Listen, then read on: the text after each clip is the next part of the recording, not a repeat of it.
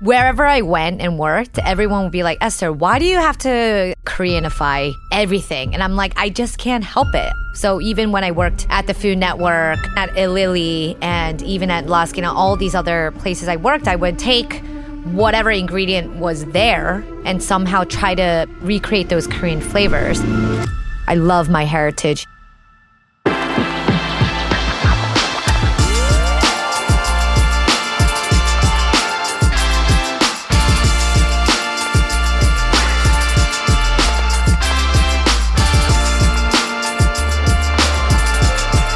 Welcome to the Meals That Made Me from First We Feast. I'm Adam Richman, your host and resident gastronaut. The meals that we make, enjoy, and share are the heart of who we are. In this series, you'll hear from 10 guests across the culinary world, sharing funny, illuminating, and touching stories prompted by their most meaningful food memories. And maybe you'll even be inspired to make a few memorable meals of your own. So let's dive in. In 1614, Dutch explorer Cornelius Jacobson May discovered a town that would later become Egg Harbor, New Jersey. 350 years later, local resident Marcel Theo Hall was born, later known as the Clown Prince of Hip Hop Biz Markie, and he became a rap legend. 22 years after that, a young Korean American woman was born in Egg Harbor, New Jersey, and she became a true food legend and today's guest. She's a graduate of New York City's Institute of Culinary Education. She's rocked the kitchens at New York City's renowned Ilili and La Esquina. After working at the Food Network, she's appeared on shows like Beat Bobby Flay and appeared as a judge on Chopped, and even guest starred on HBO's Selena and Chef alongside Selena Gomez. She was named a Zagat 30 Under 30 in 2015 she loves disco fries. She loves ketchup. She's a badass and entrepreneur with taste buds equal parts ajashi and halmoni. Welcome my Yodong Sang, Esther Choi. Wow, you're just like a stalker now or something. Or thank you. You know, it, it's however, whatever you feel. Oh, thank you. Okay. no, man, it's out of respect. We have so many mutual friends, and I think we met at a Food Network event um, that uh, you were doing with Fat Jew, right? I remember. Wasn't wasn't he, he yeah, part of it? Yeah. That's not a pejorative. That's what he goes by. Um, yeah, yeah. No, I remember. I remember that, and I remember meeting you at one of the after parties. You probably don't remember though. Why was I really in the bag? Because you were. Uh, I mean, you were, you know, you had a lot of people around you. You were having a good time. Like I, I was like a nobody. Oh, then, baloney! So was I like, was oh, I uncool? another- Was I uncool? No, no, no, no. You were you were awesome. I just remember like that's when I like actually met you. Oh. at one of these parties. But we were all like really like wasted, obviously. well, we're completely sober mean- now, assuming you haven't been sampling your own sesame oil. But let's dive in to the meals of your childhood. I hate when people say Atlantic City, especially after doing such exhaustive research on it, but you grew up in New Jersey, daughter of Korean immigrants Yes. in the oceanside town of Egg Harbor. And now your grandmother, Chung Ok Yu, who lent her name to your restaurant, and Halmoni is the mandu that is on the menu at, Exactly. at Mokbar. Halmoni Mandu. hmm She is no exception, and she played a big role in your love of food. And so, an interview, you said she finally tried your food after coming into the city and sitting on the high stool and everything. And she had some interesting words. What did your grandmother say to you upon trying your food? I specifically remember saying like, "Why isn't it better?" she literally like just like on display. She's like, "Oh, this needs to taste better, Esther." Like it, it was just like very blatantly clear, you know. Did she try the dumplings that that Yeah, she was she was title? satisfied. She was satisfied with the dumplings, but you know, in terms of like the ramen and kind of the more fusion dishes, she was Mm-hmm. very critical on because it's, it's supposed to be modernized. But also, I mean, since then, I obviously tweaked the menu many, many times, especially after her visit. but, uh, but that's you know the type of like spirit and discipline that she has always taught me, and probably why I am the way I am as well. I'm never satisfied. I'm never satisfied. I'm like, it needs to be better. Like that. That's literally. Man, it's like I'm listening to the Hamilton soundtrack right here. Strike me as a woman who's never been satisfied. it's just not good enough. Well, I love the fact that you've also mentioned that the superstition is if you make ugly dumplings, you'll make ugly children.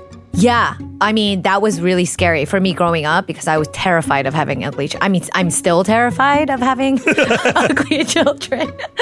but it was because at a young age, it was literally engraved in my brain to like make your dumplings as nice as you can. You know, like why not? Like you, you just got to keep practicing, get better at it. And how my parents and my grandparents taught me was your kids are going to turn out exactly what your dumplings look like, you know? Damn. Yeah. No pressure. Really harsh. She's straining that tofu Yeah. through the cheesecloth. Oh my God. But- that's why I'm a master. there you go. But one thing that I also love is that in addition to your halmoni instilling in you and making you keenly aware of your Korean heritage, long before Rene Redzepi and all these chefs made foraging cool, I've heard you mention that your grandma would go foraging. And sometimes in people's backyards, I remember you spoke of her randomly finding kosari, which some people call bracken, some people call fiddlehead, fiddlehead ferns. I'm sure people have seen that on restaurants that are charging 46 bucks a, a- an entree. I am so impressed that you like know this story, by the way. 감사합니다. Thank you. It's 감사합니다. But yes, that to me is like my one of my biggest child memories because we would like spend hours in this random like field. I don't even know where. It was like the in the middle of like the forest and it would just be this insane patch of kosari. which is like fern bracken, and nobody ate that. Obviously, I, I mean, nobody ate that unless you're Korean, and there were no Koreans there. So I remember her making us like pick the kosari for like hours. Really? So we would like stay there, yeah, and with the sun beaming on us, and we would just like pick kosari for hours and hours, and she would make us do that. Me and my sister. Yeah, it's just And this is the other thing that blew me away. I'm sorry to interrupt. When she couldn't find the produce in South Jersey that she wanted, correct me if I'm wrong, but she started growing her own with seeds from Korea that she would grow in her own backyard, like peppers, cucumbers, herbs. Is that right? Yeah, and like a huge garden, not just like a tiny garden. I'm talking like our entire crazy big bag. It looked like a big farm, and it was all like perilla leaves, Korean cucumbers, Korean squash, like all these ingredients that you can't really find in a, regular local supermarket, especially the Korean peppers, mm-hmm. because what she would do is dry them and then make her own gochugaru, which is the Korean chili flakes. Gochugaru. Mm-hmm. And so this is my question. Yes, there is a question at the end of this rainbow. So my question is, especially as a home gardener myself, what is one standout meal that you remember her generating from the Korean vegetables and herbs she planted herself? the most memorable one is the gochugaru. It's like her making kimchi with the gochugaru that she made from the garden that she grew. So most of like I remember more than half of the garden was perilla and Korean peppers. Korean peppers was a big one because she would, you know, make her own ingredients with it. So she would make gochujang and she would make kimchi with the gochugaru that she made from these chili peppers. I mean, eh, to think of it now in modern day, it's like that's insane. You know what I mean? Can you break down because one of the things that you really have talked about so much is the making of the kimchi and I think that a lot of people take for granted that you could just go buy it in a jar, go to your local H Mart, buy mother-in-law's kimchi. But you were there right where the rubber meets the road. And this show's all about those delicious details that I know is kind of your stock in trade. It's mm-hmm. kind of that exacting element of perfection that makes you strain the zucchini and the tofu and make sure there's no water in it mm-hmm. and so on.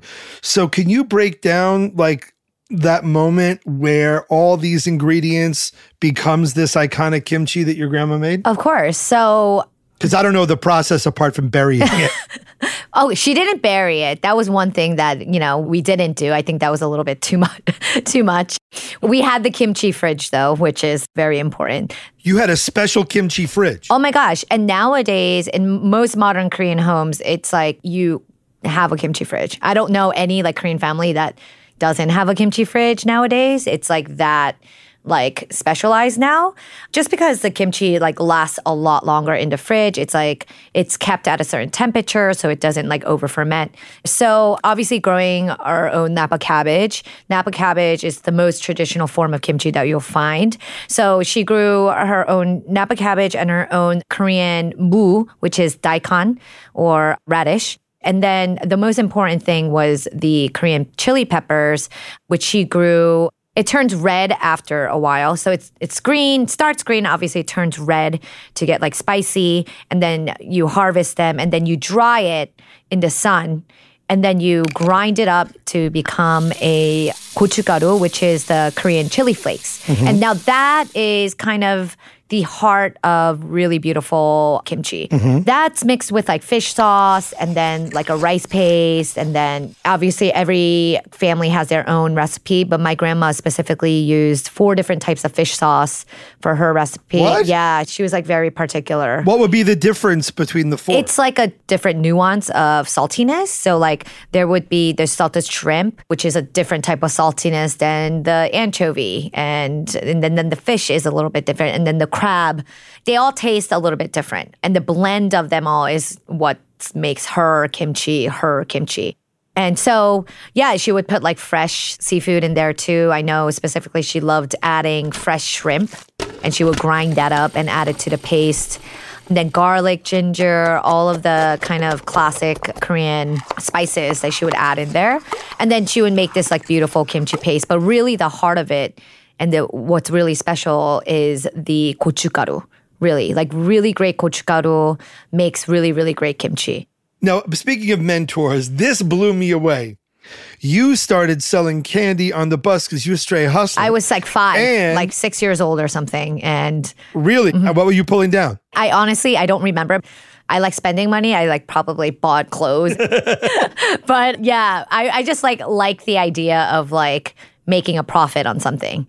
I love that you said that you know you always wanted to have your own spending money. You've been working since you're about 14. Um, your folks had a restaurant, right? Your folks had like a breakfast spot. So that was when I was in college. Uh, my parents were always small business owners. They had dry cleaners growing up.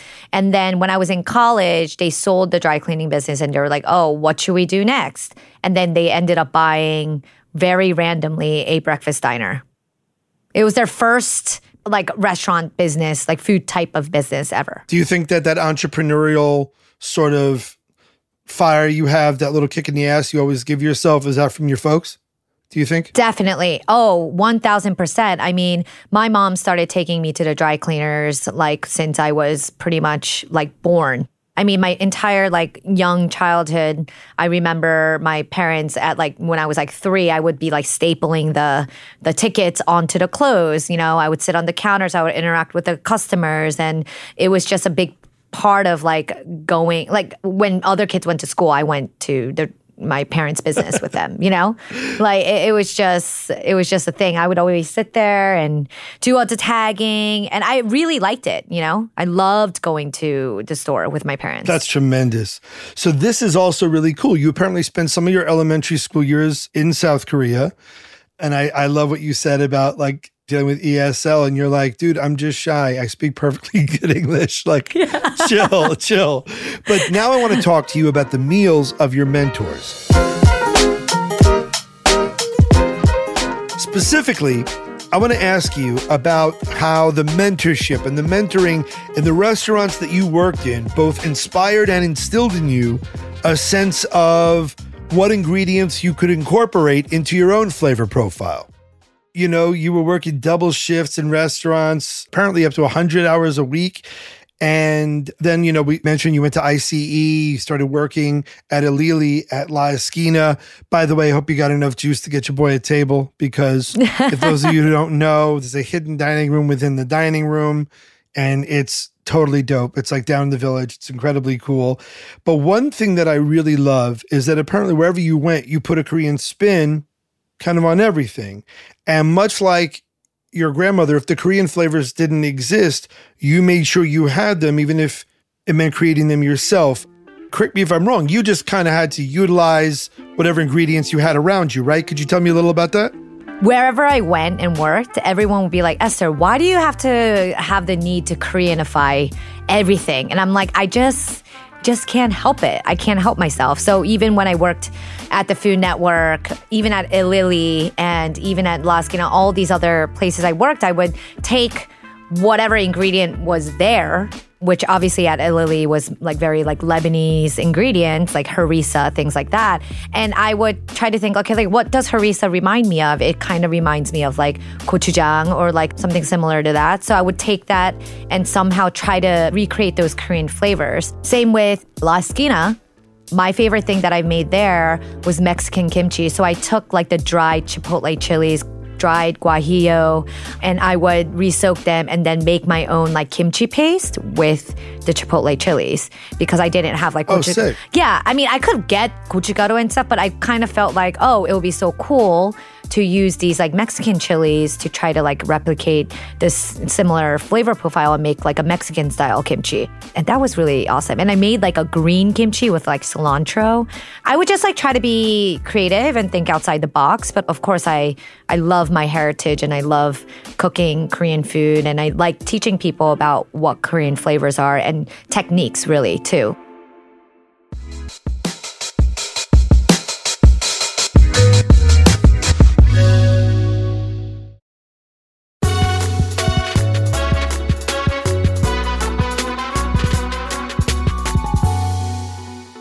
You're obviously this profoundly successful entrepreneur. You've been an entrepreneur from an early age, selling candy, working double shifts. And when you open Mokbar, it's the first time you transition to being business owner, and you mentally had to shift to a little oh bit God. of that front of house brain. So in this section, I actually want to focus on your menu and what you've showcased that absolutely stood out. I want to talk about the meals of your biggest moments. Now, you've been very vocal about how heartbreaking it is to have to remove dishes that you love. I remember mm-hmm. there was a dish you had created with various kinds of caviar that you loved, and you had to ditch it. And you mentioned how much you love. Is it sundae? Is the blood sundae? Oh, my favorite. Yeah, sundae. And so it's a blood sausage that has glass noodles in it. Mm-hmm. And all kinds of other deliciousness. So you open Mokbar Chelsea Market. And I know it was inspired by like Korean street food, but I want to know is there a specific menu item you knew it had to be on there because you knew it was a bestseller? I'm going to guess it was the dakgangjang, the yeah. candy coated Korean right. fried chicken. Uh-huh. Is that the one that you had to have on there because you knew it would be a bestseller? 1000% you nailed it. I mean it, it started as that but even the dakgangjang i had to make it like super complicated because i wanted to be different. Because my chef brain is like okay fine we'll put stupid popcorn chicken on the menu but we're gonna make it the most difficult popcorn chicken that you can ever make. We like cooked rice, dehydrated it, then fried it, then coated the chicken with it, and I made like a completely gluten free popcorn chicken, which was the dakgangjang. And I love with pistachios on it. Yeah, with pistachio. I love that dish so much, but we had to take it off the menu because my my chef was like, "This is ridiculous, Esther. Like it takes like five days to make this, and it's like compared to the work you put into it." It just wasn't worth all the all the hassle. So, you know, I changed it to Korean fried chicken wings. I, am rolling my eyes. I know everyone loves Korean fried chicken, but like that was like the one menu item that I really didn't want to put on the menu. I feel you. You know? But you just got to do it. And obviously everyone really loves our Korean fried chicken. I get it. You know, it's like kind of sad that you have to kind of do these things to cater to your guests, but it's like what they want and they love it so much. So, like, you know, how could I be like, we're not doing this right. item? You know? It's hospitality in the end. 100%. Mm-hmm. I mean, restaurants operate on these razor thin margins anyway. Mm-hmm. And, you know, you're trying to make a dollar and a cent in this business. You know, they say it's not show art, it's show business. But before your career in food, you were in pharmacy school for two years, which you entered because of your parents, but you knew early on that was not where you wanted to be, right? Mm-hmm. Yeah. I knew right away. I was like, no, I can't. This is not for me. Um, so uh, it's kind of like trying it, making the decision, and knowing if it's for you and or not, and deciding what fits your personality best. Without experience, you can't really do that. So well, no, and I love that you mentioned that because you talk about cooking with your whole heart. The expression in Korean is 정성. This is, after all, about the meals that made you. So I want to ask Is there a meal that you ate or cooked that inspired that aha moment for you, that made you realize pharmacy school was not your path, but rather food was your path because you wanted to share that meal or that type of experience with the world? Was there something you ate or something you made that you were like, yeah, this is the vibe, this is the wave, this is where I'm meant to be? It's like really hard to say that it came from one specific meal. I think it was like the entire kind of like way of Korean cooking and Korean techniques, and also kind of the philosophy of cooking that I grew up with with my grandmother and how she cooked. And and that is what I think really captivated me and wanted me to kind of share that experience because I feel like eating food, even if it's just a specific dish, it's about the kind of the experience around eating it, right? Like even if it's like one dish, it's like who are you sharing that dish with changes the taste of that food. Mm-hmm. I mean, I have one very specific dish that I I'm obsessed with, and it's like my death row meal, and it always will be. What is it? And it's kimchi jjigae, which is uh, kimchi stew, and mm-hmm. it's probably the most like peasant homey, like very simple dish ever. It's like five ingredients. Break it down for us. Those five ingredients and how they coalesce into kimchi jjigae. So it's obviously kimchi jjigae. The heart of it is kimchi, and you know how obsessed I am with kimchi. So obviously kimchi stew being my favorite kind of makes sense. So it has to start with really, really good quality kimchi because the kimchi jjigae will only be as good as your kimchi, mm-hmm. and then it has some sort of like protein in it. I like pork with kimchi jjigae, but obviously canned tuna is great. Spam is a common one. Even a vegetarian like tofu is great or mushrooms, but so you start out with like sauteing, you know, the protein with some garlic and some butter. And then you add the kimchi and then really, really good quality water, like filtered water, because water is also a main ingredient in it. Yes. And literally that's it. That's it. Like you add maybe a tiny bit of fish sauce or MSG or whatever. It depends on what your palate is, obviously. And then you just like boil it for five to 10 minutes. And that's literally the dish. It's that simple. My mom made this for me pretty much like every week growing up.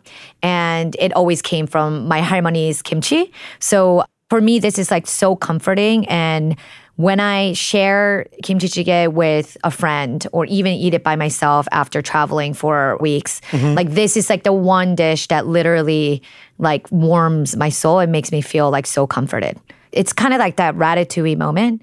And I'm sure everyone has this, you know, that, you know, you eat it and then you're just all of a sudden brought back to being like a child again, you know? Is it on the menu at Mokbar? The kimchi jjigae? So we do a version of that because we're a noodle shop. I made a kimchi jjigae uh, ramen. But you use the braised pork and you use a kimchi mm-hmm. bacon broth, right? Yes, kimchi bacon broth, braised pork. That kimchi ramen is like my soul. Like that's what I eat at Mokbar every time I'm there. They say it's a bad chef that won't lick their own fingers. That's what you go for. That has been my favorite thing on the menu since I've opened. And it was the first thing that I knew I wanted on the menu. I love that. Because it's kimchi jjigae. It's that in with noodles. So And that's beautiful. And this really brings us to the meals of your future and I suppose the future of the food industry as well. You're going back to the Garden State, the land that made you, made Judy Joo too. You're both, you know, the Jersey girls made good. Yeah, Jersey. And I have to ask, you've both made versions of disco fries, you know, Korean influenced disco fries, and you've been very open about, look, they're good because there's rigorous testing, there's rigorous, you know, there's multiple versions of it. Mm-hmm. Is there a menu item that you know you have to add that speaks to New Jersey customers or as a wink to your childhood? I mean, I think that you just said that disco fries. Like, I remember that was one of like the first items that I added to the menu because literally every time I went to a diner in Jersey, which was pretty damn often. I mean, I went to Rutgers, you know, I went to a diner every night. Like, that was like my dish. Everyone knew. It's like Esther wants disco fries. Like, that's her thing. I am obsessed with disco fries. I mean, it's so good. So, for those of you who don't know, it's French fries gravy, whatever gravy they have, and yellow American cheese. Mm-hmm. So it's like our poutine, right? Right. But, and how do you make it? How do you Koreafy it? So the gravy was made with the ramen broth, and that was like very special because the kimchi know, ramen broth. Not the kimchi ramen broth. It was just our pork broth, and it's our uh, 48 hour broth that kind of is the base for most of our ramens, and we made a gravy out of that ramen broth and then you know added like two types of cheese mozzarella and cheddar and of course sauteed kimchi on top that was our disco fries yeah Amazing. So we're going to wrap it up a little bit. We always like to leave the listeners a little bit of a rapid fire segment where you answer a few questions, telling us your favorite blank of all time. And then I add one question at the very end that's just custom for that guest. So. Oh, God. Okay. Are you ready, my sis? Gosh. Okay. Let's do it. Let's go. Best pizza topping. Pepperoni. All right, best vegetable to eat raw. Cauliflower. God. Favorite cookbook of all time. It's like a Korean cookbook. It's called Gungjung Yori, which is like the ancient like royal cuisine cookbook. That's awesome. Yeah, it's like very old school. Yeah. Favorite condiment. Hellmann's mayo. Wow. Okay. Yeah. Why? You're you're judging me. no, no, no. Just didn't see it coming. I thought. I think this is going to be the answer to the next question. You were gonna say ketchup? I was going to say, what's the best dip for French fries? I mean ketchup. Yeah, I I, I love ketchup, but I, I Hellmann's mayo. Ah, love it. I mean, I'm from good. South Jersey. What do you want from me? I'm from Brooklyn. Come at me, bro. Favorite fast food item. Big Mac. Wow. Okay. Mm-hmm. Mm-hmm. Savage. Favorite kitchen appliance. Oh, rice cooker. Rice cooker. What is the favorite song you like to cook to? I love listening to Billie Holiday when I cook. What song? I'll be seeing you by Billie Holiday. I'll Be Seeing You by Billie Mm-hmm. Holiday. Excellent mm-hmm. choice. Okay, so this is the special Esther Choi question. Here it is. We're doing this interview in 2022 when Squid Games has dominated everyone's television screens. White, Latin, and African American people are phonetically learning the words to BTS and Blackpink songs. The rapper Lil Uzi Vert is very vocal on social media about how much he loves the K pop band Girlfriend. So, amidst this worldwide love affair with Korea and Korean culture, what is one thing that you wish non Korean people would embrace about Korean food, or one mistake you wish they would stop making? Okay. One thing that I would really want people to embrace is Koreans, especially when you eat in Korea, a lot of the eating culture is like live to table. And I mean, when you eat like the freshest thing, it's it's moving, it's alive, I mean, it's cooked right then and there. And we do that everywhere. I mean, we're chefs, right? I mean, it's just like, yeah, everything has to be killed to eat, right? Well, maybe not mm-hmm. everything, but that was one thing that I'm always like kind of confused about. It's just like our culture. Like we eat live octopus, we cook things while it's alive. And then we eat it right away. And the, that's like the freshest form that you can eat. And this is how we've been eating for thousands and thousands of years. It's just our culture, it's our custom. So I just like think that hate around that saying it's like animal cruelty is a little bit too much. You know, and I, I understand that. I understand where people are coming from, but it's also like, yo, this is our culture. This is how we eat. You know? Esther Choi, you're a rock star for giving us all this time. Thank you so much for joining us. You are the absolute best. Adam, thank you for having me and thank you for being so thorough. I'm really impressed by your research. Thank you. Thank Must you. say, oh, there's a lot of things online, I realized. Yeah, but look, this woman has no Wikipedia page. I'm fairly certain she is like a government operative. We're gonna get to this because I want her to get a chance to like plug her socials. So I'm gonna wrap this up and say thank you again for joining us for the meals that made me. To everyone listening, we hope you enjoy this incredible career-spanning interview with Esther Choi, and that you are inspired to dive deeper into the meals of your childhood, your mentors, your travels, and the meals that continue to take you places now and into the future. Any upcoming cool stuff you want to plug, Esther? Where can the people find you online, on social? Let them know.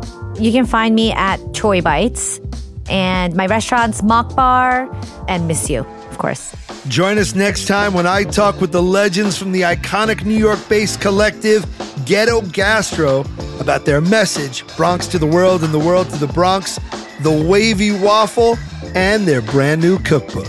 I want to say thank you again to everybody for listening and for continuing to subscribe to the meals that made me from First We Feast. Eat well, chow down, eat mightily, chew carefully. This podcast is produced by First We Feast in collaboration with Complex Networks. Our host is me, Adam Richman. Our executive producers are Chris Schonberger, Nicola Linge, and Justin Bolois. Our head of podcast production is Jen Stewart. Our supervising producer is Shiva Bayat. Our senior producer is Jocelyn Arem. Our associate producers are Nina Pollock and Katherine Hernandez. Our production managers are Shamara Rochester and Natasha Bennett. Our recording engineer and sound designer is Andrew Guastella. Thanks to the team at BuzzFeed. For more First We Feast content, head to youtube.com slash First We Feast or at First We Feast on Instagram, Facebook, and TikTok. If you enjoy these interviews and you want to hear more, then please drop a five star review and we will see you next time on The Meals That Made Me.